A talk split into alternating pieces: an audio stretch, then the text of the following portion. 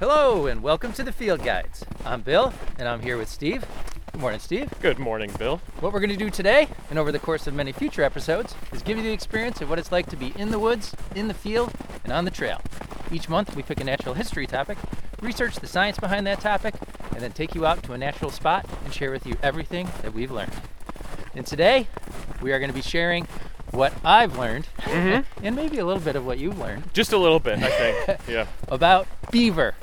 Yeah. Cas- Castor canadensis. And we are at the ideal spot to do that. We are at the Beaver Meadow Audubon Center, where we record recorded quite a few of our episodes previously, Uh huh. but we will not be seeing beaver today.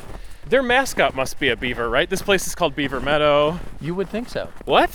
it's not a beaver? It is not. What Uh, the be- heck? because Beaver Meadow is managed by the Buffalo Audubon Society. Oh. So their mascot is actually a wood duck. Wow. I know. I know. It's a shame. But Oh, They got the wood part, right? Yeah. But We're not going to see beaver today because we are here on a rainy January morning. And I looked when I was driving in, and the beaver pond is frozen over. oh, okay. So, for people that have not uh, been listening for a while, we should say a little bit about the Beaver Meadow Audubon Center. We're about uh, half an hour southeast of Buffalo, and there's about 400 acres here. As I mentioned, it's managed by the Buffalo Audubon Society. There's about a 40 acre beaver pond that is maintained, at least currently, as far as I know, by a beaver colony. And the, the pond is frozen, so we are not going to see the beaver, but the beaver are hibernating, right, Steve? Yeah, they hibernate. they're one of the true hibernate. No, they're not. No. All right, just wanted to make sure. I didn't know if you knew. I didn't know. I mean, I did know. You did yeah, know, right? I did know. Yeah, so beaver do not hibernate, and we are going to get into that. Mm-hmm. Uh, but I wanted to start off by talking about my first beaver encounter. Okay. So when I was in college, this is probably when I was around 20, my friend Herb, who I think we've mentioned on Yeah, the we've- podcast we talked about before, he Herb. was kind of my mentor. He took me on my first real camping trip up into Hmm. the Adirondack Mountains in New York. So this was around in the mid 90s. Mm-hmm. So this was before the internet when you could, you know, just very quickly check trail conditions. Yeah. So we went up in April and we were going to go kayaking through an area called the Bog River Flow. Okay. Uh, if any of you are looking for a great place to do some flat water paddling in the Adirondacks, can't, ma- uh, can't recommend that place enough. 14 miles of flat water. We've been there. we, yeah, I was gonna say we've done the bog bog river as well. yeah, it's a beautiful place to go paddling, uh, especially with little kids because it's easy paddling, one short carry. Oh, is that great. why you brought me? That's right. little kids and Steve. yeah. So we drove up there, and the access road to get into the put in is probably about a quarter mile long. Mhm. Well, we got up there, and there was still snow up there in April, up in the mountains, and the road was closed, Hmm. and it was snow covered. So I'm thinking, oh, we're gonna have to turn around and go home. But Herb being Herb, he's like, no, no, no. So we took the kayaks down, strapped the kayaks to ourselves, and dragged them down the access road for, Yeah. you know, at least a quarter mile till we got to the put in. Nothing was stopping you guys. Yeah. So the water was open at that point, so we paddled in, but we paddled in maybe about a mile or so, and there was a massive beaver dam. now, in my head, this was over 20 years ago. In my head, this thing was you know 100 yards wide. right. In reality, who knows how big it was? 30 feet, Right. 10 yards. Yeah. but we had to pull our kayaks over it, and as we're pulling kayaks over it, a beaver slaps its tail nearby. Oh. And I had never, Yeah, yeah, yeah. at this point, seen beaver before. Yeah. It had not been in my experience. and the beaver slap, i- i- It's loud. Yeah, it's loud and it creates a pretty big splash, too. So at first, I'm thinking gunshot. Yeah. right. When and he's not kidding. Herb yeah. gets over laughing. He explains what's going on. But as we're pulling our Just, I'm kayaks, just imagining just a gunman up on a ridge somewhere shooting down at you guys. I didn't know. This is my first camping trip. okay. So we're pulling our boats across the uh, the beaver dam, and the beaver gets out of the water onto the dam and starts advancing on us. Whoa. Okay. And I look to Herb, thinking, "Well, it's, you know, what's the beaver going to do?" And Herb's looking at the beaver, th- and I could see in his eyes, wondering, "Huh? I wonder if, if we're in danger right now." So we quickly got into our boats. I'm waiting for you to pull up your shirt, and there's like just beaver teeth mark scar that you have. That's the story. it went straight for the kidneys. But no, we did go in, get into our kayaks quickly, paddle out, Yeah, and yeah. The, the beaver did go into the water Right, and right. followed us for a little while. There's nothing like being mauled by an herbivore, right? now, it's funny you should say that Okay. I, because mean, I, I know it happens. You know. we will get into beaver attacks during this episode. oh, cool. nice. So that is coming. But that was my first experience with a beaver, Wow. and I was impressed. I still do remember clearly being impressed with how big a beaver is. Mm-hmm. So Oh, I think it's uh, it's the second largest mammal, right? very good, yeah. Because the capybara. That's right. Yeah, Yep. yeah. Capybara is bigger, So the our North American beaver, it's the second largest rodent in the world. Only Hmm. followed behind. by the capybara. yeah. Capybara, that's right. Which? Where are those again? They're in South America. South America. South America. Well, that's where they're native to. Okay. Got it. Got it. So there are other places at this point. yeah. so our North American beaver, they do weigh between 30 and 70 pounds, with the record being 110 pounds. They're about three to four feet long. That includes their tail. Hold on a second. Second largest. Wait, they're Rodent. rodent. Rodent. Yes. I didn't mean mammal. Is that what we because said? I, I think I may have said mammal by mistake, but I'm sure a lot of the listeners are like, wait a second. and there's grizzly bears. There's, you know, yeah, rodent. I'm glad you rodent. caught yourself. Yeah, yeah, yeah. Yes, so they are indeed a rodent. Yeah. But they're about three to four feet long, including the tail. So, I mean, picture a yardstick. Yeah, You know, that's they could big. Mm-hmm. be even longer than that. The tail is usually about eight to 14 inches long, and the width can be six inches or less. Hmm. and in my, my reading, I did see them referred to as ecological and hydrological Swiss Army knives, which is, I thought, was a great way to refer to them. Okay, Swiss Army knives. All right. And that tail, it has multiple uses, like a Swiss Army knife. I think most people know that they use it as a rudder for swimming. I didn't realize. Mm. Wait, what? Yeah. okay. Yeah. So, uh, yeah, I guess it makes sense if they just, you know, turn it a little And they bit. even use it for propulsion. Yeah, 'Cause I I- say it makes sense, but you know, it de- it's, it depends on the biology. But I can imagine it. So anytime I say, "Oh, that makes sense," I can just suddenly imagine it. You know, whether or not it's true. So You could be easily dissuaded from it. sure, sure, yeah, And then they also use it as a, a balance prop when Hmm. they're working on land, so almost like a little kickstand. okay. And then, as we've been talking about, to slap on the water. Now, why do they slap their tail on the water? I imagine it's to uh, freak people out or to get things to move away from their their home. So that's that would be what- my guess. I don't, That was always my initial gut reaction. They're trying to scare whatever. don't it tell is. me it's to attract a mate. 'cause No. look what this thing can do. as far, as far as we know, no. But it's to warn other beaver in the colony of danger. Oh, okay. Yeah, that and makes sense. probably it is meant to scare predators or any potential danger away. Yeah. But it seems that the main reason is to signal to other beaver because there's definitely behavioral changes of other beaver in the vicinity. when they hear that tail slap, Yeah, they're on alert. beaver and maybe muskrat. Just to, Now, yeah. Do they help each other out? I wonder. I don't know. beaver and muskrat? Yeah. Oh, we're going to talk about a little Okay, bit of okay. relationship there. So one of the reasons that I chose beaver as the topic for this episode Mm-hmm. is, as you know, I always like to take things that I have taught people about for years that Yeah. I always thought were true or I learned from somebody else and, and say, you know, is that really true? Mm-hmm. And I, I think you're aware about the role I play here at Beaver Meadow of the beaver. Oh. Francoise, the French You're right, right. We talked about this a little Oh. bit last episode. The Black Walnut episode. Yeah, yeah. Yes, we did. So they have a, a nighttime event here where they have costume characters, and, and I've played Francois the Beaver. And one thing I've always talked about is that beavers store fat in their tails. Oh. See, I don't even remember that, to be honest. So I, I wanted to look more into that. I was 99% sure that I had gotten that from a reliable source. but Right, right. The speech that I do, I probably wrote it 15, 16 years Right, ago. right. So you I can't even trust yourself from 15 Exactly. years ago. Yeah. So they do indeed do that. Uh, they do that to make it through the winter. So Hmm. they start building up the fat supply in their tail in the fall.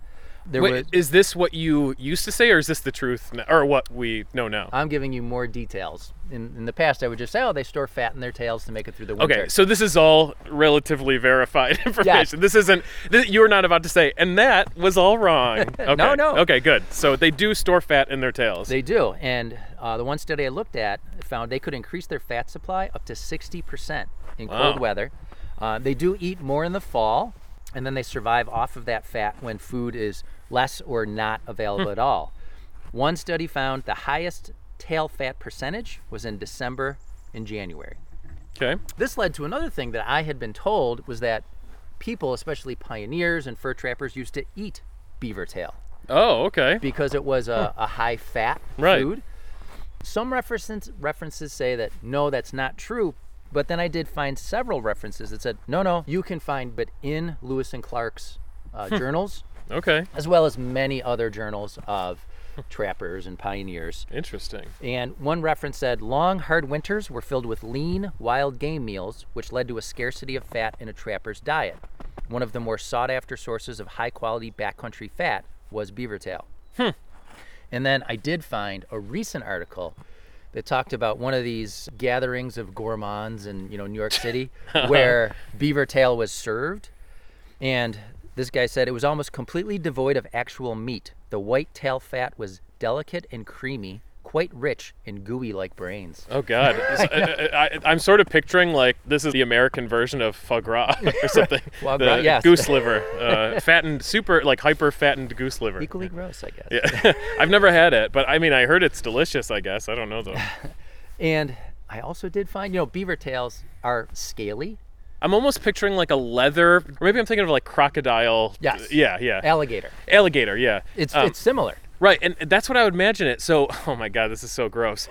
The mental images that I'm getting, and I'm so sorry for the listeners, is like so a thick, leathery hide, and then the fat on the inside, and people just squeezing it out like go gurt. Which is one of the most. Gr- I, I I I apologize if anyone just gagged, but We should have had a trigger warning. there. yeah. Unfortunately, I should have done one, but yeah. Equally kind of gross, depending on on your uh, disposition, is you can buy even on eBay uh, beaver tail wallets. Oh, So okay. I saw this reference in the it- it- article. That's more believable than people eating the beaver, Beaver tail. tail. Yeah. They're charging anywhere from 50 to 300 bucks for, Holy for cow. beaver tail wallets, and you can actually see the scale-like pattern in there. Okay. So, as far as longevity go, beavers typically live 10 to 12 years, about 20 in captivity, with the oldest on record Hmm. living 30 years. Wow. Now, here's a question. I'm sure you know the answer, but I'm, I'm betting some of the listeners. Well, let's see. I don't know Might very not much know. about animals in general, No, no, no. but Do beavers live in dams? no. They do not. no, Where do they live? Well, from my understanding, they use the dam to create a water depth in an area deep enough where they can build a lodge. Very good. Because you need a certain depth of water. I mean, just you, you imagine a puddle, they probably freeze really, really easily, right? Right, right, right. but if you imagine a deep body of water, uh, you're less likely to get that water to freeze. Exactly right. So I wanted to make sure I, sa- I said that because many people associate beavers with dams, but they Yeah. may not make that connection that no, the dam is a, a solid arrangement of mud and sticks. Yeah, and, and even you w- during your story didn't you say you were walking over the dam and Correct. the beaver came out. Right. So well, There was a came lodge on nearby. top of it. Yeah, yeah. There so was a lodge nearby somewhere.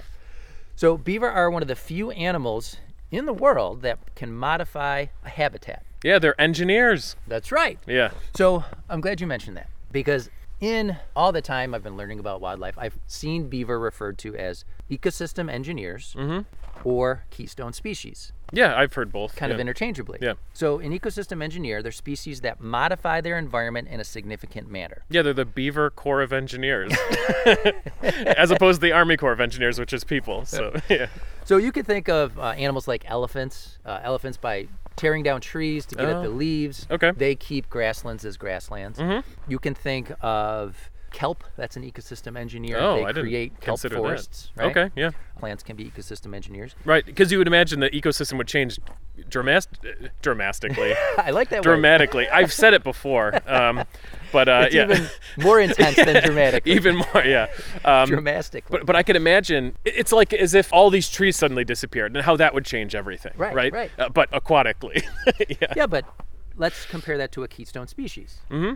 So the keystone species are species that play a disproportionately large role in the prevalence and population levels of other species within their ecosystem. So Yeah. Mm. there's not a lot of them, but they impact other species very dramatically. Yeah. Yeah. Yeah. Yeah. yeah. So I got to coin that word. everybody usually nowadays thinks of the wolves in Yellowstone, right? Okay, yeah. Now there's some debate about how intense that impact Right. is, but wolves and top predators, when they're removed or reintroduced to a system, they do cause that what we call a trophic cascade, Right. where there's alternating impacts down Right. the the food chain.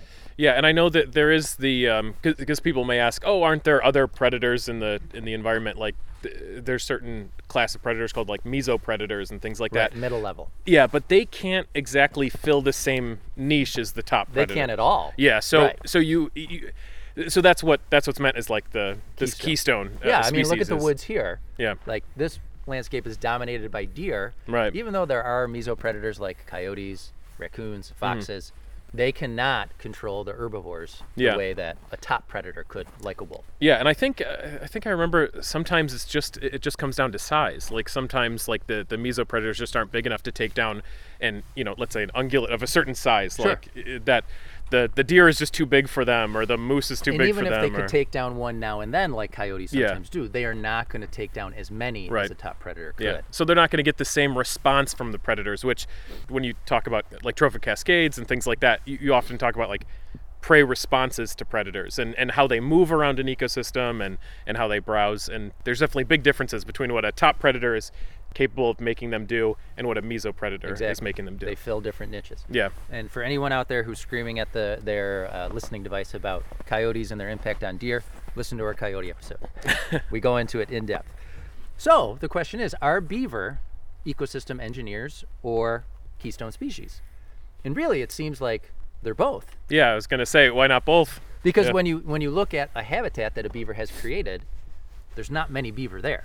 Mm-hmm. There's a small population of beaver, but they've had a massive impact and impacted many many other species Yeah. by creating that wetland. Yeah, w- when I was younger, um, so my family, I've met, I haven't mentioned it in a lot of episodes. Shockingly, we own a bunch of property down in the southern What are you tier in New talking about? York. You didn't mention it all the time. I don't think I mentioned it recently. Oh, okay. Yeah, yeah, yeah. but uh, yeah, um, I used to mention it from time to time. But eh, so on our property, we have a few different streams running through it, and one year, suddenly we noticed that something was different, and eh, we sort of kept exploring down into the woods even further and followed the the creek a bit, and there was a beaver dam suddenly. Yep. it totally changed everything and I'm like, oh, this like this is horrible. Let's destroy the beaver dam. But we never tried, or we never really seriously considered it. But I remember thinking, I was like, oh man, we used to walk this area all the time, and, um, the beaver ruined it. Yeah, and the beaver ruined it. So they they clearly changed things, right? They changed an environment, at least locally, you know, in, a, Yeah. in a certain area. It very much changed the area. But then you know, years kept going by, and we sort of still liked enjoying going to the beaver dam that you know wasn't always there. So And arguably, they increased the biodiversity of that area. d- yeah, it completely changed the landscape. So yeah. Mm-hmm. And your reaction is not an uncommon reaction when beaver move into an area. So Yeah. uh, that's one aspect of looking into the beaver that is a whole area I'm not going to get into in this episode. People and beaver and conflicts and, and management Mm-hmm. Yeah, of yeah. beaver. Because I, I feel like I just couldn't do it justice in this episode. Right. I'm definitely thinking the next episode I might just do a part two because Hmm. there were so many things I just did not have time to do it justice. Where I said, ah, I'm not going to be able to talk about it in this Yeah. episode. So let's get back to the dams. These are made of sticks woven with reeds, branches, saplings. They're caulked with mud. The materials are usually carried or floated, Hmm. typically wood, stones, and mud, but also they found things like fence posts, Hmm. crops from nearby fields, even satellite dishes and old kids' toys. Okay. Um, make up part of the beaver dam. Yeah, And- those are everywhere at this point. a lot of what I'm going to say comes from a paper that came out in 2021. it was in Earth Science Reviews. It was called Dam Builders and Their Works Beaver Influences on the Structure and Function of River Corridor Hydrology, Geomorphology, Biogeochemistry, and Ecosystems. So, this was an overview paper, kind Hmm. That's of a long looking at- title. yeah. but it covered so much ground into beaver and their impacts and just did an overview of kind Mm-hmm. of recent beaver research. Hmm. uh, so this is by a researcher named Anna Gret Larson. So props to her for putting this together. It forms the backbone of a lot of this episode. Cool. She said, a beaver dam creates a peaceful, watery home for beaver families to sleep, eat, and avoid predators.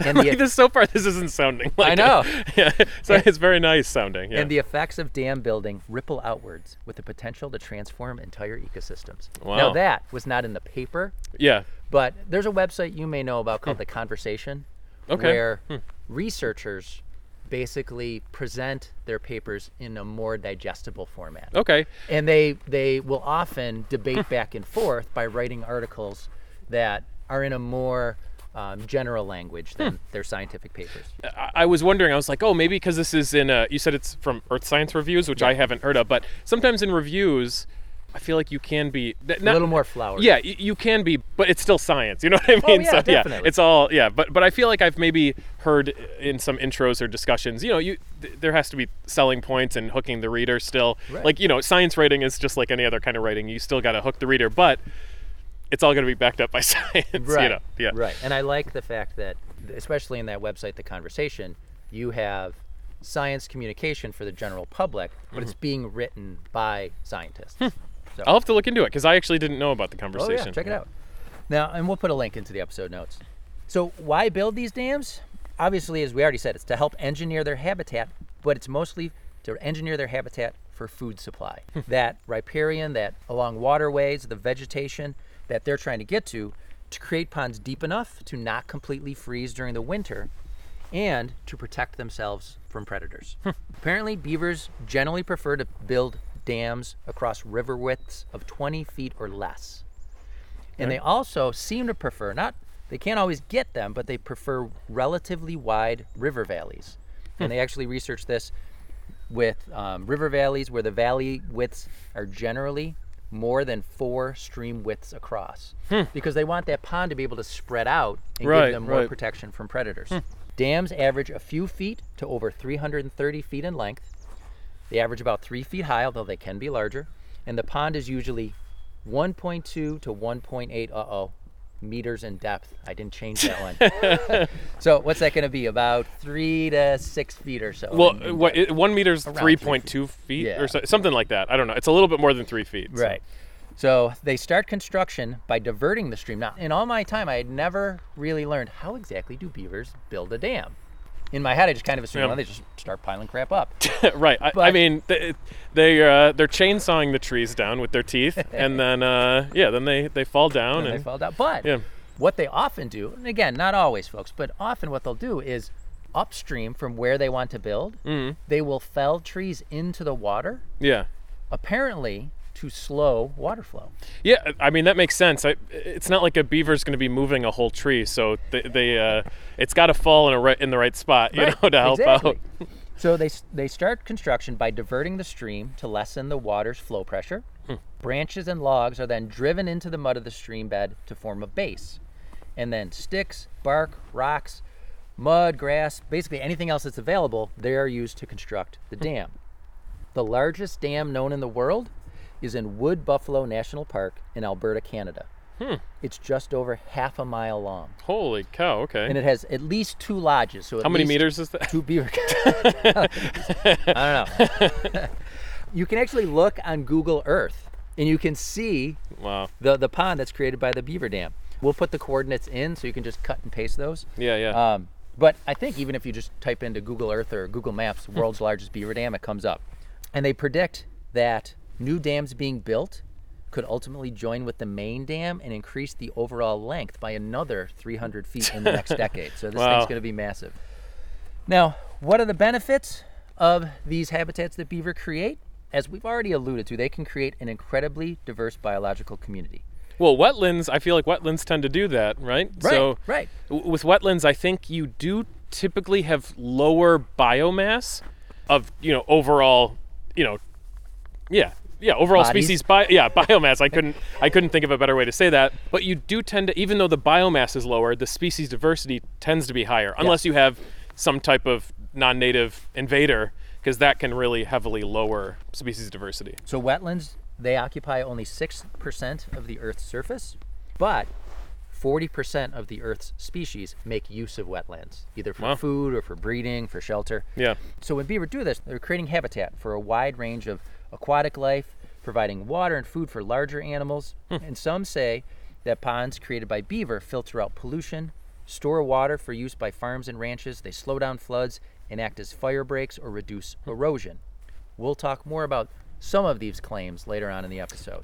one thing that I've always heard because I, I used to do research in the ecology field. I'm not in ecology anymore, but back in the day, I would read like um, wetlands tend to help with flooding issues. So they also help with. Um, I think it was like temperature regulation too. Oh, definitely. Yeah, I- Yeah. I mean, because obviously, if you have an area with water, it takes a lot of energy, a lot of joules change the to temp. change the temperature of water one degree. So we are going to talk about that. Yeah. So wetlands in general, definitely we can say the things that you're talking about. Mm-hmm. They do those, but there's some debate, and there's been some debate about, but do beaver-created wetlands do this? Like when we talk about floods, Oh, okay. Mm-hmm. think about a beaver dam. Usually, when you look at a beaver dam, the water is right up to the top of that dam, right? yeah, I mean, that's a good point. It's usually pretty high. So if there's yeah. Hmm. a flood, is that beaver dam holding back that pond? Is that really going to be able to mitigate the sudden surge of water that's going to happen? can we get to the beaver dam? We Do you want to travel there? Yeah, we could travel. Yeah, why not? Because I mean, it, it, we're talking about them. It'd be nice to look at one, even if it's you know frozen over. We're not really seeing much, but Now I will say I can't be sure. It's been a while since I've been down there. The trail that leads down to the dam. Mm-hmm. I don't know if that dam is still there or not. okay. So we'll go and see though. All right, but as we're walking, let's talk a little bit about the lodges. So the lodges, these are dome-like structures. They're usually about six feet high and they can reach 40 feet wide, Wow. but typically they're about 12 feet wide. Okay. Mm-hmm. But they're, I mean, they're still big. They're impressive. They can have one or more underwater entrances. And why are they going to be underwater entrances? because whatever's on the top of the water is probably frozen in the winter anyway. well, Right. well, well, you don't want the top open regardless. and predators can't get in. Right, right, Right, that's Uh, the yeah, big I guess thing. I should have. Right? when you asked why, I should have given a why. That's why. Yeah. Their living la- level within the lodge is located above the water line. They're often built away from shore, but not always. Uh-huh. And when they are built away from shore, you can think of them as islands that can only be entered underwater. The chamber inside the lodge is usually about four feet wide and about two feet high, and it's insulated by walls that are one foot thick. And it is ventilated by a small air hole in the top, usually called a chimney. And typically, the floor is covered in wood shavings for bedding and to absorb excess moisture. Now, I did send you a little short paper yesterday. I did. Yeah. And did you get a chance to look at that? yeah, I, I read it. I Well, read this it. would be a good chance to talk about it. Sure, So what is yeah. the amaz- one of the amazing things about lodges? One of the amazing things about lodges is that they typically stay above freezing. Yeah. That's pretty amazing, especially when the outside temperature is can be well below freezing. Yeah, the, the chart in that paper, like it blew my mind. The huge temperature fluctuations, Yeah. like sometimes dropping like 40 degrees, Oh yeah. but inside the beaver lodge, it Oh. was virtually nothing. yeah, pretty solid. And I guess the explanation around that was partly is in the wintertime you have a snowpack. And when the snowpack's deep enough, we sort of talked about this on the Subnivian episode. Yeah. When the snowpack's deep enough, it provides a certain level of insulation. A high le- level. of- Yeah. well, when it's not high enough, it doesn't pro- it doesn't provide that because the only times that they s- in the paper where they saw the temperature inside the lodge, the air temperature inside the lodge go below freezing is during really cold snaps where the temp- where the snow wasn't deep enough to insulate. But also, they noticed during the day the temperature would go down because that's when beavers were out and about being more busy. And at night, when the beavers' bodies were actually in the dam, or sorry, I, did I say dam? You did. Shoot, when they're in the lodge, that's when temperatures would go back up. Okay. So this leads us to muskrats. Okay. we could talk right now about identifying beavers versus mus- muskrats because when they're in the water it can be difficult to tell the difference Uh huh. when i used to work here at beaver meadow we'd often do full moon hikes we'd start around dusk and we'd always start by going down to the pond to see if we could spot the beaver i can't tell you how many times we see a muskrat Uh huh. and people on the walk would insist that they were beaver Right. and I would tell it's not a beaver, it's a muskrat. so we already talked about how big beaver are. Mm-hmm. And typically when beaver are swimming in the water, you can only see their head Yeah. and maybe just uh, you know a little bit of their neck and back. So it's not like they're flaunting the tail, which would be Right. the biggest sign, because a Typic- muskrat has like a rat-like tail, and Exactly. a beaver has a Flat beaver-like tail. beaver like that. but a muskrat is much smaller. So we said beaver weigh 30 to 70 pounds. Muskrats weigh 1 to 4 pounds. Mm-hmm. Oh god, that's They're about such a as, difference. They're about as big as a football.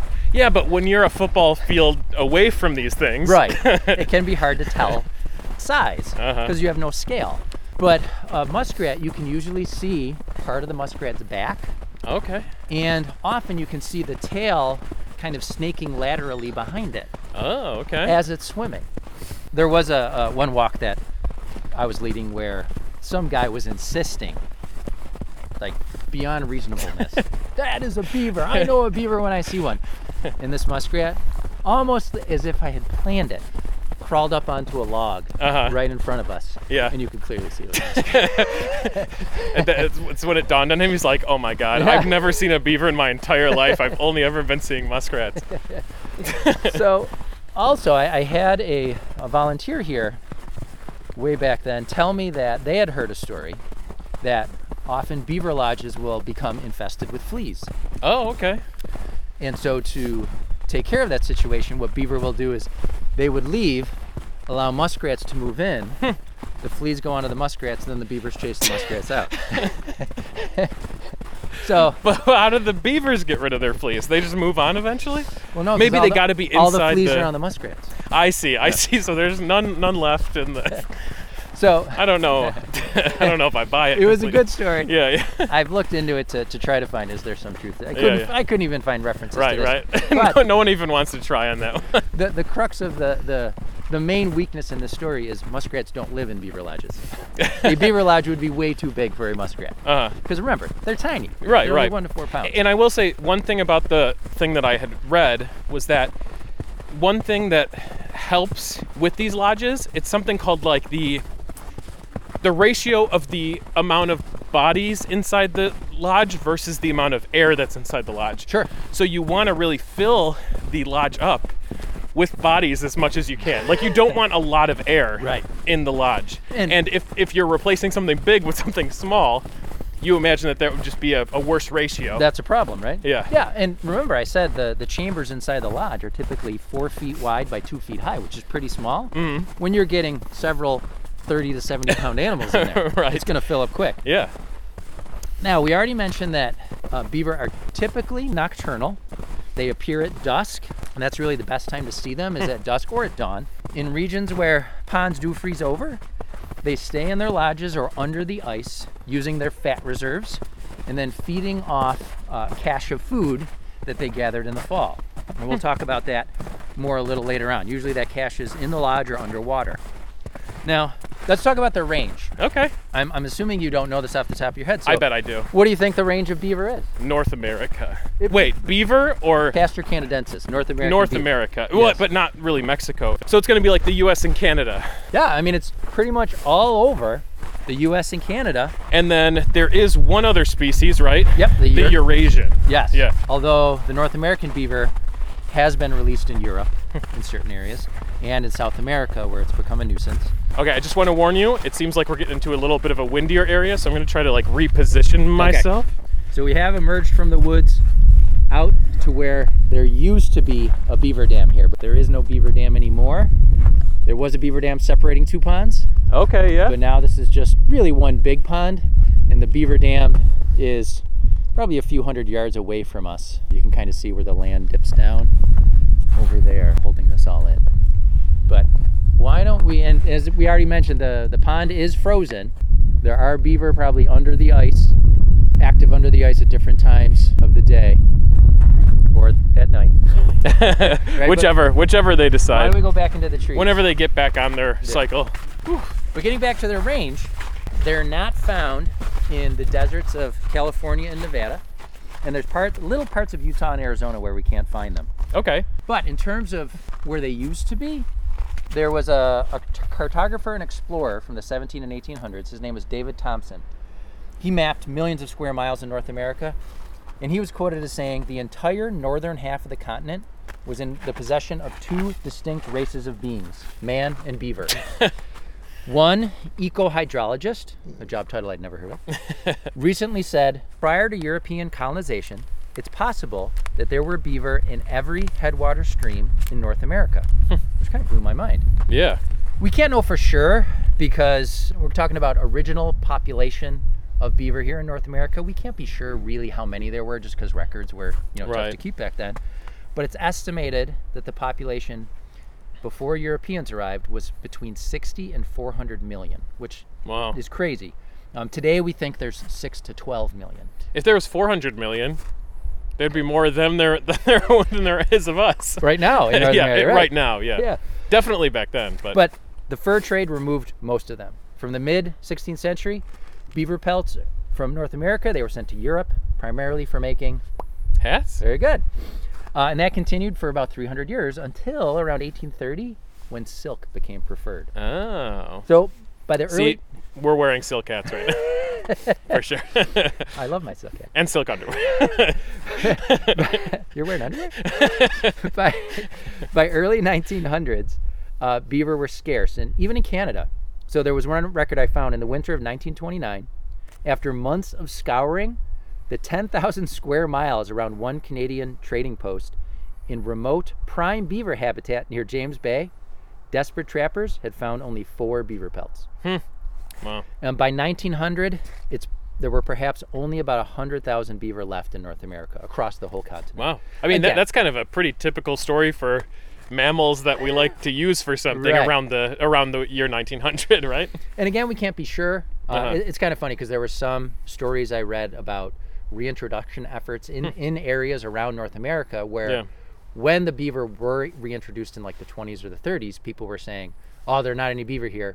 But then subsequent research found, well, there probably were beaver here. They were just pretty scarce. Yeah. So so I would say from from the very little I did read that 100,000 I think that sounds like a better situation at least population number size compared with the Eurasian beaver. I think that one was brought down Yes. even a lot uh, further. Yes. But then again they have a much smaller range, you know. Right. And remember, that's 100,000 left across the whole continent of North America. Right, and and sometimes when we're thinking about populations, we're not always worried about the number of individuals. We want to know about the genetic diversity, Correct. between and among populations. So th- usually there's something that we call effective population size. So let's say, a- as a crazy, maybe not um, realistic example, but you could have an effective population size of you know one or something, but a population size of hundred thousand. It's just that you have all these individuals, but there's no real genetic diversity among the population. So that that population would probably be Doomed to in a lot failure. of in a lot of trouble. Yeah. yeah. So Close to entering the extinction spiral. true, true. the coolest ecological name ever. So the beaver, they're really a rare example of an animal that was severely impacted by humans. But when you look at the historical range and the current range, it, it almost overlaps completely.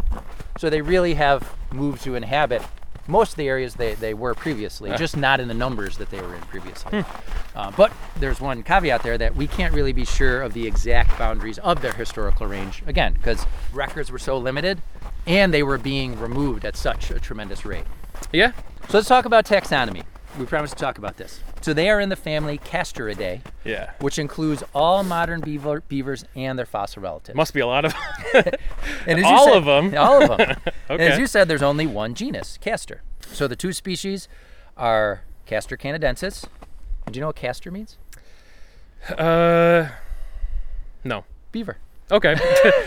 So it's the Canadian beaver. got it. Got it. And then uh, there's the Eurasian beaver, which is castor fiber. Fiber. Okay. Fiber. The European beaver has a larger square Fiber. head. Latin for Europe. I think you might be right. the fiber beaver. The Euro- the Canadian beaver and the fiber The beaver. fiber beaver. And the, the European beaver also has a longer, narrower muzzle. They, they look a little strange, you Like know, a- being used to North American beaver. Yeah. Okay. What, what, joking. what what's that dog with the really long muzzle? The greyhound? yeah. Yeah. yeah. It's a gr- the greyhound like face. That'd be Do kind you of funny. think they can mate? Um. Well, I mean, they can mate, but can they produce viable offspring? Uh. I'll just say yes. I I just assume that maybe they would be able to. I don't know. So, for some reason in Russia, they made more than 27 attempts to hybridize the two beavers, and the best result they got was one stillborn kit. Okay. And that was it. All right, so now we're going to talk about their social structure, reproduction, development. Beaver are monogamous. Each group is made up of one breeding pair. The young are usually referred to as kits.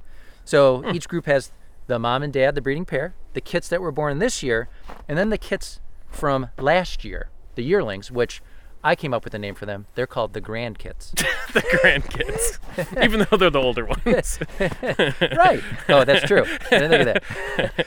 now, did you know it's difficult to dif- differentiate sexes in beaver? Uh, you know, I guess I would have assumed that I can't imagine um, sexual dimorphism between the, the sexes. males do not have external genitalia. So I found one uh, author who said, if you're an animal that spends its life swimming around log jams, you don't want any dangling bits that can get snagged. Yeah. you know what? Something happens to humans a little bit when we when we're swimming in cold water, That's true. to different extents to different people. But. You can identify the females if they are lactating, but if they're not, the only reliable way to sex them, and I wish we had one here so we could have Steve do this on mic, would be to push out their anal glands. and then you squeeze out a little dollop of the secretion they use to mark their territory. Oh, and you have to sniff it. okay. If it's Who a- discovered this? I don't know. so if it's a male, their secretion smells like motor oil. If it's a female, it smells like rancid cheese. What the heck? Now, this oil is used to waterproof the beaver's fur. So they do use it for that. They have around their anus, they have oil glands, but then they also have castor glands, and we're going to talk about those Hmm. in a minute. So they typically breed in midwinter. So right now, the beavers that are nearby may be getting it on right now as Hmm. we speak. Nice. The two to five kits are usually born May to June. They're about one pound. They're born with eyes open, furred, Whoa. So they have like a five to six month uh, pregnancy, what, whatever it's called, Yeah. gestational Yeah. period. Wow.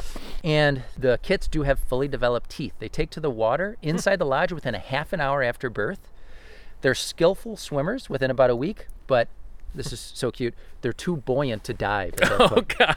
And folks, they're just floating around. Yeah. Just well, Trying I, to I- swim I down. imagine they're they're floating. ar- Well, they're, so they're born in the summer, so, so they're just flo- helplessly floating around the at the top of the water, which I I imagine would be dangerous. So maybe they. easy to pick off. Yeah, yeah.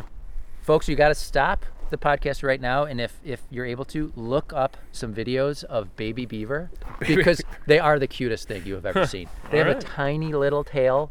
it looks like like a toy tail.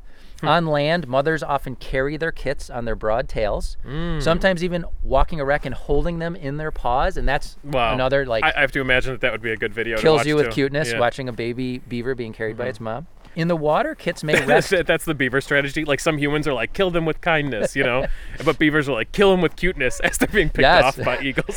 the eagles would pause and yeah. say, "Ah, I like, can't." oh, aw." Kits may rest upon their mother's back in the water. And as we, I think I already mentioned, they remain with their parents for two years, helping with lodge and dam maintenance, raising the next generation of kits, Hmm. until they're usually driven away just before the birth of a new litter.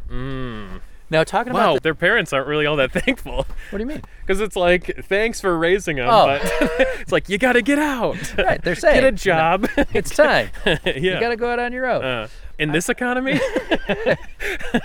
So I, I feel like I have to step back a little bit because I didn't mention when we were talking about the beaver tail. Mm-hmm.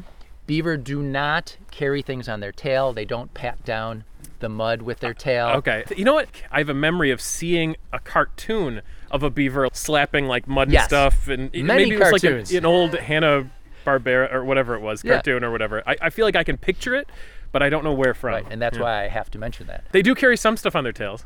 Like do. are young. Like they're young. yeah. But usually not lodge materials. Okay? Just, just imagining like a pickup truck.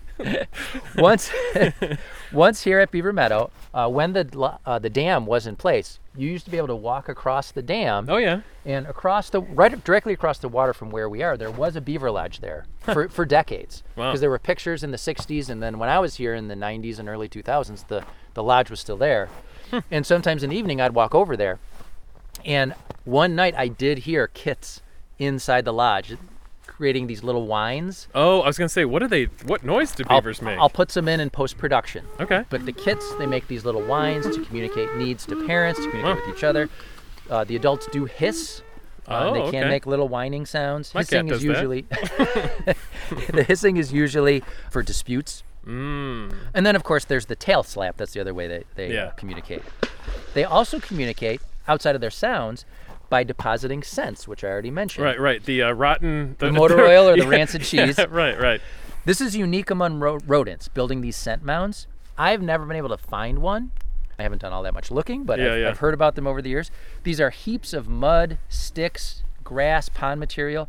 They can be up to a foot high and three feet wide, although they're usually smaller, on which they deposit the scents from those anal glands.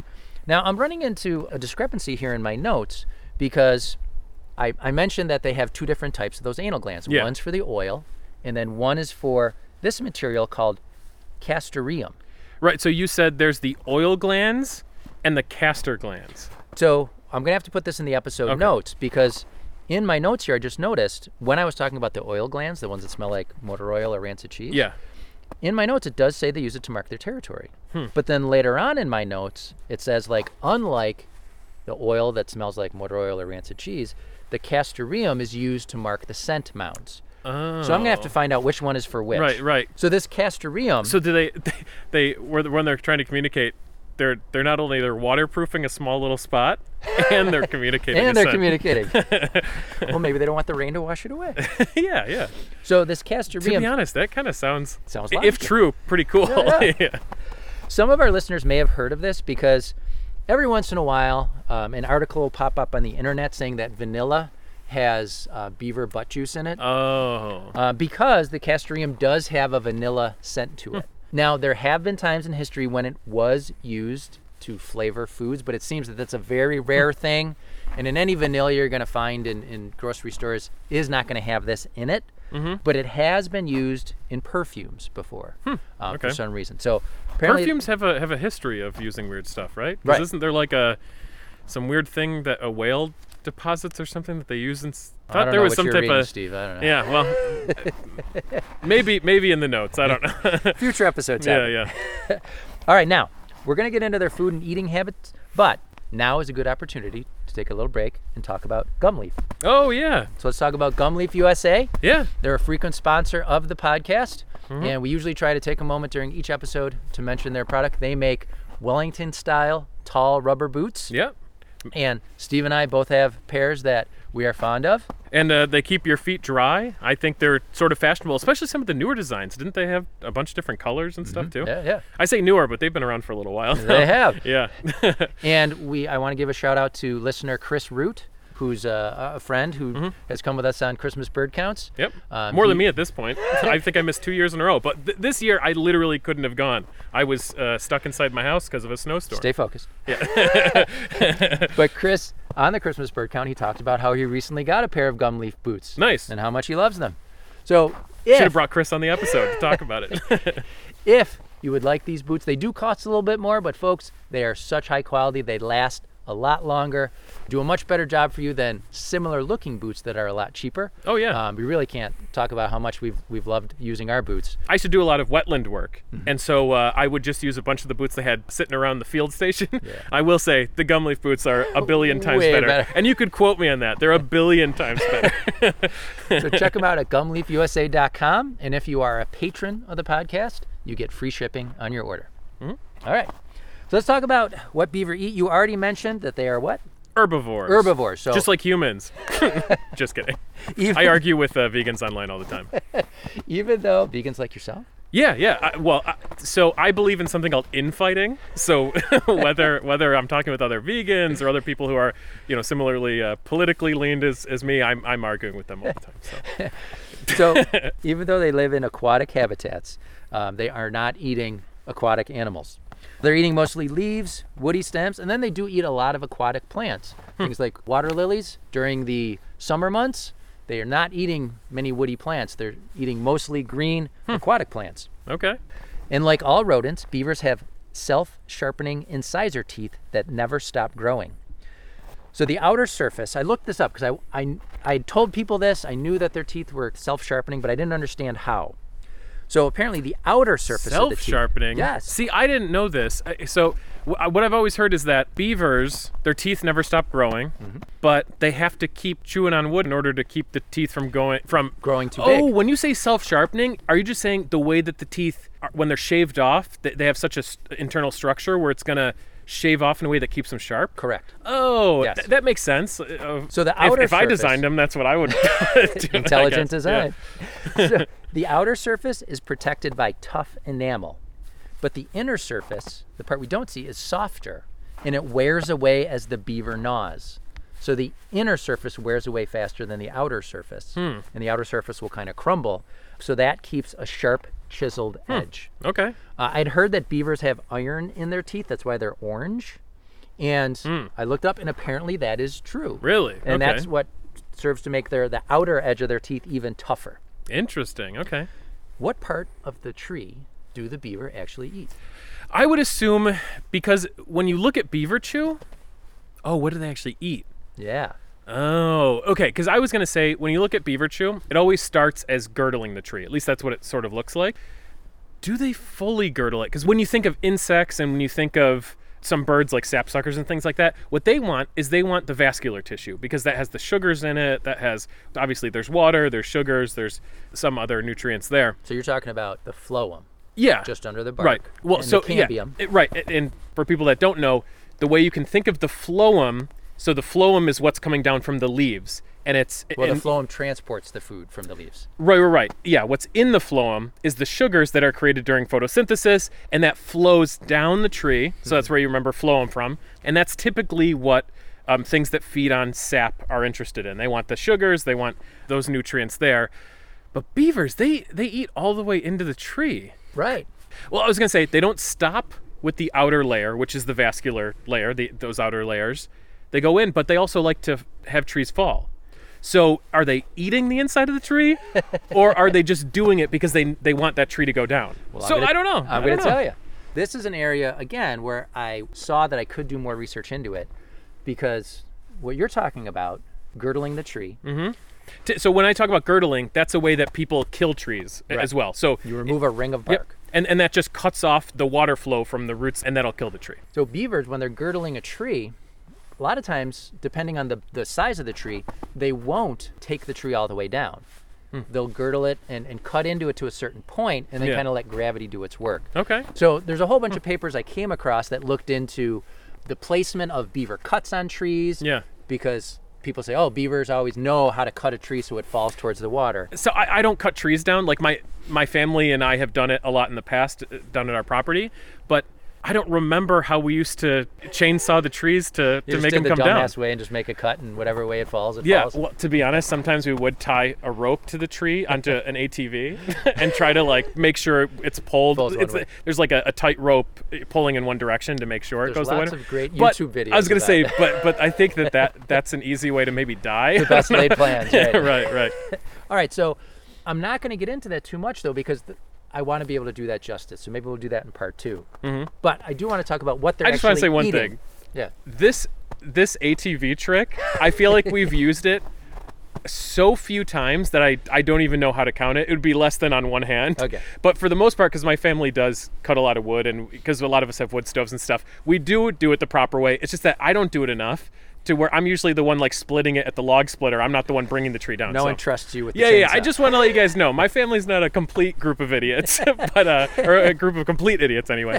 Um, Either but, way. uh, yeah, yeah, yeah. But a complete group. Of yeah, yeah. I don't want to complete lose all my, uh, you know, credibility because uh, because I said we use an ATV to pull trees in a certain direction. idiots.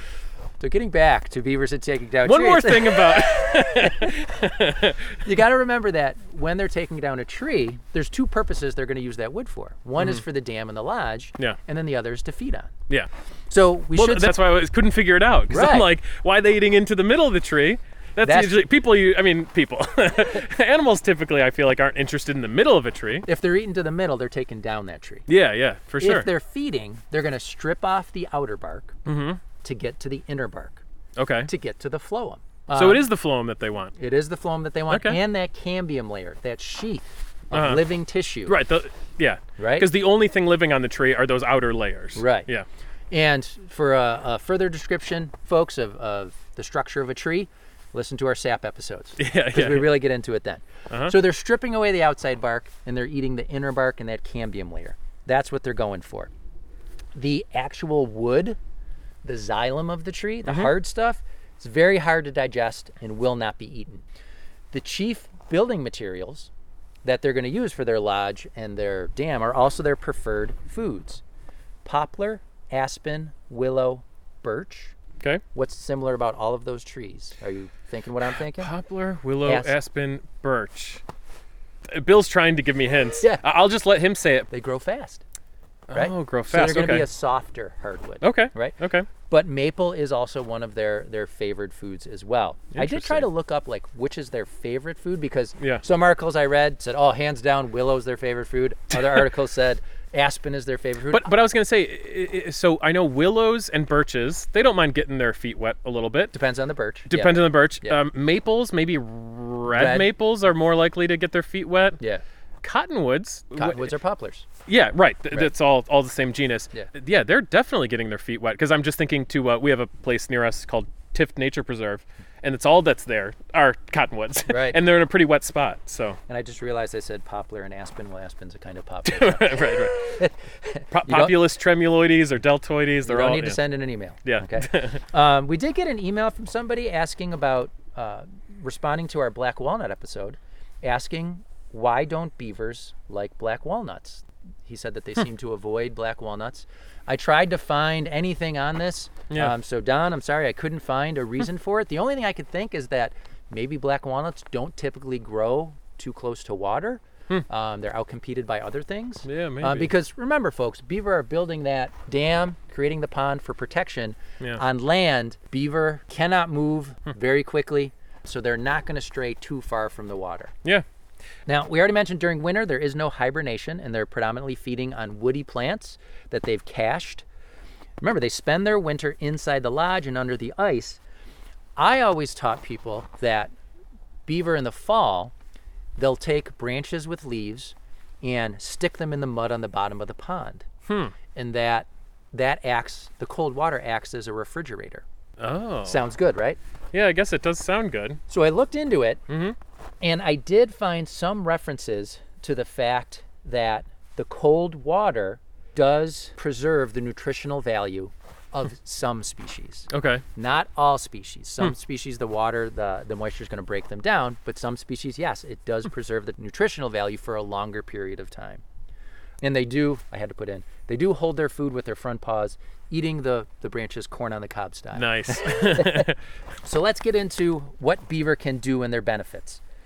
There's clear evidence that beaver dams increase water storage in river landscapes, and they create more ponds and wetlands, raising groundwater levels. I was gonna say increase water storage. It, I feel like, of course, right? like, That's obvious. yeah, so, all this extra water that the dams store, they could help rivers and their inhabitants handle weather extremes, especially with climate change. During floods and droughts, they could act as critical refuges for fish, amphibians, insects, birds.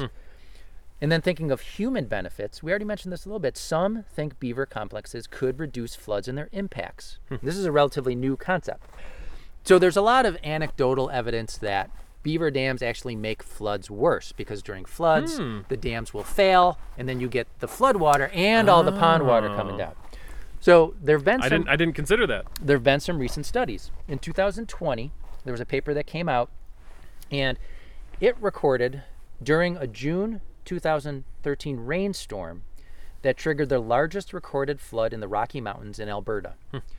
Researchers, they'd been monitoring a beaver peatland for more than a decade, and they wanted to answer the question do beaver have a limited capacity to reduce flood impacts? They set up instruments to record uh, water levels, weather information during this big rainstorm that they knew was coming. And they wanted to find out do beaver dams commonly fail during large flood events?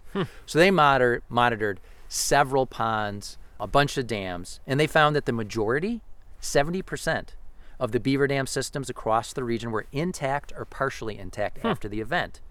So this occurred despite reports that these dams tend to fail. Water storage offered by the beaver ponds, even ones that failed, delayed arrival of those floodwaters downstream. I was Now- gonna say when when you say something typically fails, I, I would kind of think like thirty percent.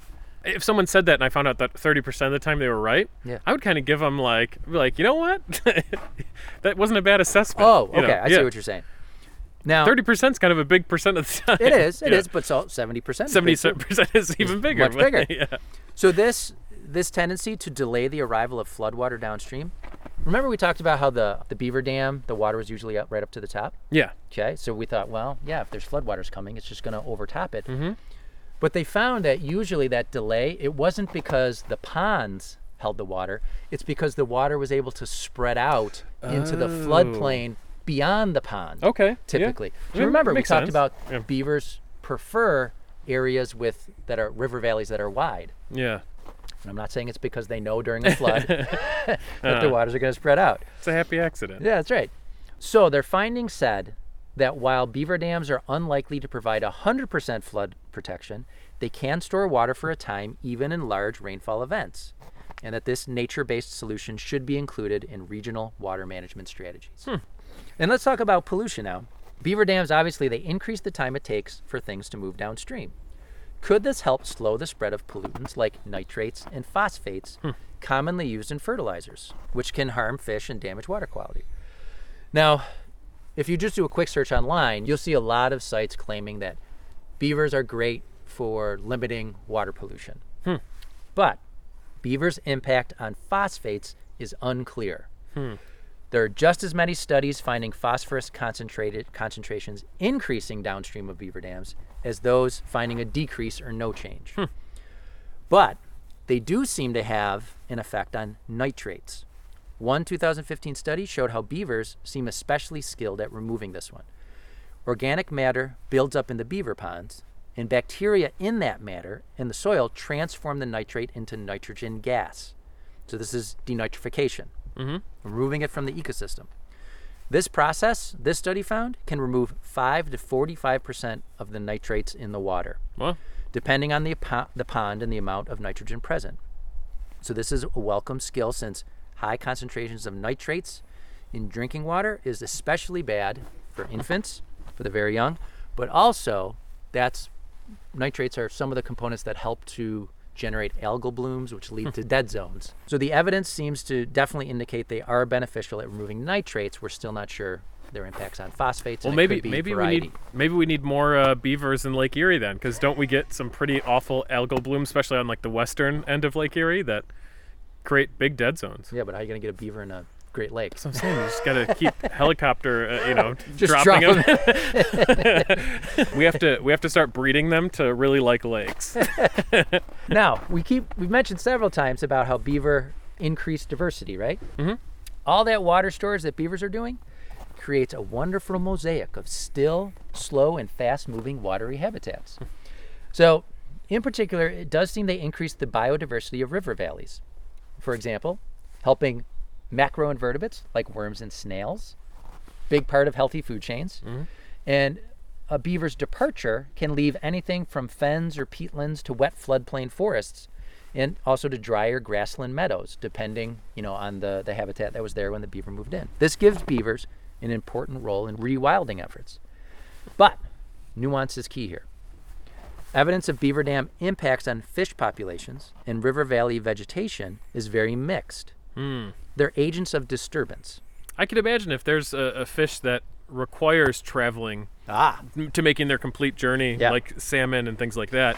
I could So imagine let's- that that would be a problem. talk about that because I started to look into it, and that's a topic that I feel deserves its own section Right. and episode. But just to say briefly, for many years, people believed that beaver were bad for salmon and seagoing trout species because they Yeah. prevented them from migrating. Their dams Yeah, but- prevented them. But so did uh, so did glaciers, and the salmon just keep coming back. Uh, Glaciers are the beavers of uh, of the north. The beavers are in the north. oh yeah, yeah, right. They are they're uh, the, The ice glaciers are yeah, pre-beaver the time. ice ice beavers are glaciers, and uh, the salmon's are you know they come back they bounce back. So maybe they could bounce but we're back. talking about human timescales here. so there's more recent evidence suggesting that when beavers do create ponds, they create slow-moving areas that that can benefit salmon. We're going to get into that in an- Hmm. another episode some point in the future, but with what I mentioned a few moments ago about beavers being agents of disturbance, that can promote plants that germinate quickly, like invasive species. Woody shrubs and grasses that can reduce forest cover and help some invasives. Given time, it can also help create valleys with a far richer mosaic of plant life. So, although beaver presence is likely to bring benefits, more research is needed to get clear info on precisely how beavers change ecosystems. And those changes, they're likely to be different between different ecosystems and habitats. So, avoid those blanket statements. sure. Let's talk about their role in carbon because they play a complex role in carbon dealing with climate change. A 2018 study suggests that beaver dams and the sediments corralled behind them sequester carbon, temporarily keeping it out of the atmosphere. But when the animals abandon those sites, the carbon leaks back out, which contributes to global warming. Overall, more carbon seems to be trapped than released by beaver activities. Because r- remember, what beaver when they abandon one area, most likely they're just going to go build in another area Right. but a clearer understanding of where beavers fit, continent wide especially, within the carbon cycle of river systems is needed if we're to make best use of their carbon capture skills. And that actually leads to the last study that I want to share. Yeah, and and maybe as we're going through this study, do you want to Oh, yeah, let's walk walk. again? Yeah. So, this study, I heard about it on a podcast, reading about it, I thought, oh, we should do a, an episode on beaver. So that kind of kicked this off. This is a 2022 study about expanding beaver pond distribution in the Arctic. so researchers they looked at aerial photographs, satellite photography of the northwest portion of Alaska from 1949 to 2019. Beaver were never thought to live in the Arctic. But using those 70 years of images, researchers found the construction of over 10,000 beaver ponds Wow. in western Alaska, most of the growth since 2003. You know, I mean, and Alaska's a pretty wooded place, right? No, no, this is in the tundra. Oh, tundra. This is in the Wait, so what tundra. are they making the? Well, let me get to that. Okay. So the Arctic, it's heated up three times faster than the global average. Winters are shorter, there's more unfrozen water in streams, and there's more shrubby vegetation growing now. oh, okay. So that has allowed beavers to find habitat in this area where they couldn't before. Wow. It's hard to tell how much of them is might just be reclaiming some former range Uh-huh. and how much is climate change encouraging them into new areas. Because Okay. again, there's not reliable records about whether beaver were in these areas, but it seems highly unlikely because there were no trees. Uh, So you look at some of these pictures, and what used to be a squiggly line of a creek now looks like a chain of beads with all these beaver ponds behind dams. wow. And when you put a pond on a stream or on pre existing tundra vegetation, it absorbs heat more readily. This goes into what you were talking about. Warmer water is going to thaw permafrost, releasing carbon that's been trapped for millennia. Now this is engineering. Right. so much of this landscape might go from tundra to something more like boreal forest. wow. And at the end of the winter, when you still have liquid water at the bottom of these ponds, it's almost like having a groundwater spring. You're going to have species in that stream that can suddenly survive year round Wow. where they never could before. There's no other animal that has changed the Arctic so much, so fast, except for humans. Wow. All right. And What a hill. We're walking up a hill here, folks. But I'm glad I shared that story. yeah. I was kind of debating because I know this episode's a little long because I almost forgot to talk about beaver attacks. Oh. yeah. We we promised. Got to deliver. So, beaver attacks are relatively rare, but when they do happen, it's usually because one of two things. More frequently, it seems to be because of a beaver that has been infected by rabies, oh well. but there have been some attacks that it's thought they were territorial. They're rarely fatal. And again, folks, you could probably count on one or two hands the number of beaver attacks that have been recorded in North America or Europe. But at least one beaver attack on a human is known to have been fatal. A 60 year old fisherman in Belarus died in 2013 Whoa. after a beaver bit open an artery in his leg. No way. Now, apparently, the Belarusian media at the time they described it as the latest in a series of beaver attacks on humans in the country, because apparently there is a beaver population there that's increasing. Uh, But, however, there were some reports that the victim likely provoked the attack when he grabbed the beaver in an effort to take a photo with it. oh no. So. There's some good advice there. Don't try to get us. I was gonna say, the did- beaver. Did you read about that one in the Darwin Awards or just the newspaper? that was Wikipedia. Wikipedia. Yeah. Yeah. So who knows how true that is. Right. So I would say, going back to the original story that we started with, I don't think that beaver probably would have attacked. Uh-huh. The chances are slim, but I am glad we got off the dam and uh, got into our kayaks Uh huh. before I could find out. All right, so I think we're definitely going to do a part two at some point in the future. It may not come next. Mm-hmm. But for a wrap up, I want to give a few shout outs. One, it's a bit of a sad one. I just wanted Oh. to share with our listeners that friend of the podcast, Jerry Rising, passed away. Uh, he was on our Witch Hazel episode. Witch Mm-hmm. right? Hazel episode. He did a write up about us in a local magazine here in Buffalo. He was always very kind to the He podcast was a great guy. Yeah. a great nature writer, and uh, we'll put a link to his collected nature writings. I'd encourage the audience to go check him out. Yeah. I also wanted to share an email and give a thank you to Danielle. Her email started with chocolate dinosaur. um, she wrote li- after listening to the bird banding episode, saying she found a kestrel band and reported it. Cool. So thanks for doing that, Danielle. And then Crystal Van Laer and her son, they have been fans of the podcast, and we helped fire up her interest in plants. And she recently went back to school. Nice. So that was a good one to get. Yeah. that's exciting. All right. And I'm going to have you talk about the patrons. Yeah, so we'd like to thank our growing list of Patreon supporters. So thank you to our new patrons Connor D. Higgins, Don Scalen, and Emily Krill L. Yeah. So, Connor, you know. him. Oh, Connor. Yeah. I didn't I didn't know Connor's last name for some reason.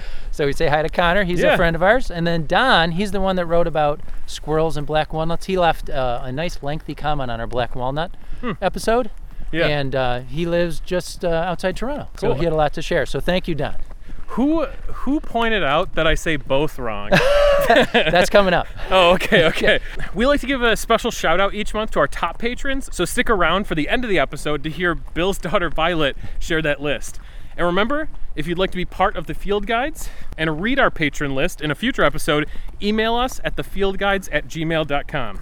And if you'd like to support the podcast, consider becoming a patron of our show at patreon.com. As a patron, you'll get access to a special patron only version of our episodes that includes Bill sharing the episode notes. Oh, I didn't know that. It's So true. this is a new thing? it is. nice.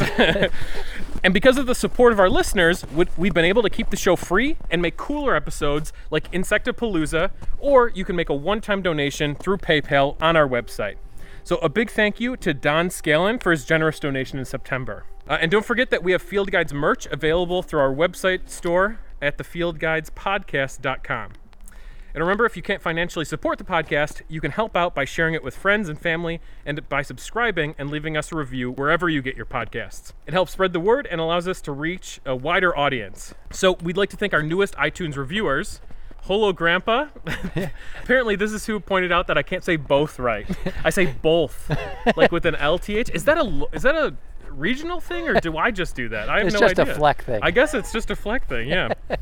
Also, thank you to Via Shano 16 or Viashano 16. Yeah. Gwet 17 or Gwet 17. I'm going to do this with all these. um, Extra Elvis. I'm not going to do it with that one. MGM Rena and Bunny Girl 33. Yeah, so I, I made a little notation there because Bunny Girl 33, she came on an event I did Hmm. here at Beaver Meadow the day after Thanksgiving. There was a special event called Opt Outside. Okay. So the idea was instead of you know going shopping, you could do something outside. So Hmm. Outside Chronicles put that together, folks. Outside Chronicles is a friend of the podcast. Our, our friend Mike Radomski runs it. Uh, check him out at outsidechronicles.com. He runs a hiking challenge here in Western New York. Uh, Helps Oh. raise money for local conservation efforts. In the past few years, he's raised over two hundred thousand dollars Wow. uh, for places like Buffalo Audubon here and, and the Western New York Land Conservancy that we've worked with. Cool. So check him out. His model for raising money for conservation funds and getting people outside is an incredible model that really anyone can implement in their area. Yeah. So check out outsidechronicles.com. But he had me come out and they had a series of hikes on that day and I led one of the hikes. Hmm. and the people that came with me, I started off by asking, "Oh, who's heard of the Field Guides podcast?" and not a single person had heard of us. Wow. but I encouraged them. I gave out I think I gave out some cards or maybe Nice, I just nice. told them where to find us, and um, she said that she found us because of that event. Nice. Yeah, so Cool. thanks for tracking us down. Well, I mean, you can track us down in person, I guess, uh, from time to time, or you can come enjoy our sporadic posts on Facebook, Twitter, and Instagram. And you can always email us ideas for episodes, criticisms, or stories of uh, personal encounters you've had with uh, with beavers at thefieldguides at gmail.com. And parents, remember to get those kids outside. Let them get muddy and dirty and flip over rocks and logs. And thank you for listening. We'll see you next time. Yep, see you next time. And here is Violet to read this episode's patrons. But before she does, I just needed to say thank you to two of our new patrons. I didn't notice during recording that Steve combined their two names. So thank you individually to our new patrons, Kirill L. and to Emily. Thank you so much. And here's Violet with this episode's top patrons.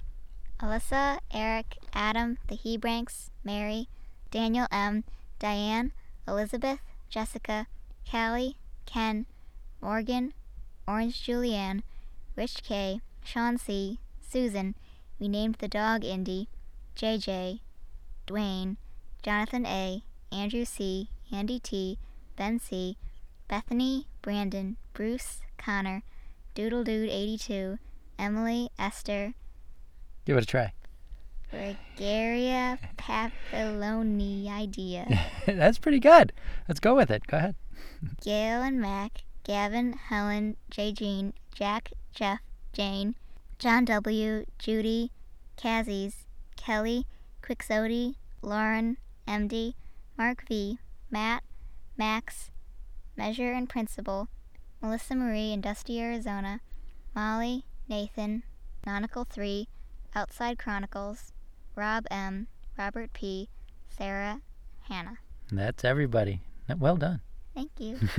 Thank you to our top patrons. Steve and I appreciate each and every one of you. Thank you for helping to make the Field Guides podcast possible. Bye. The Field Guides. I'm Bill, and I'm here with Steve. Good morning, Steve. Good morning, Bill.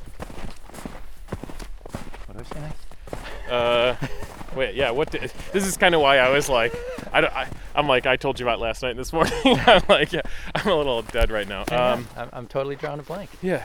Uh, good morning. I'm gonna have to listen to one.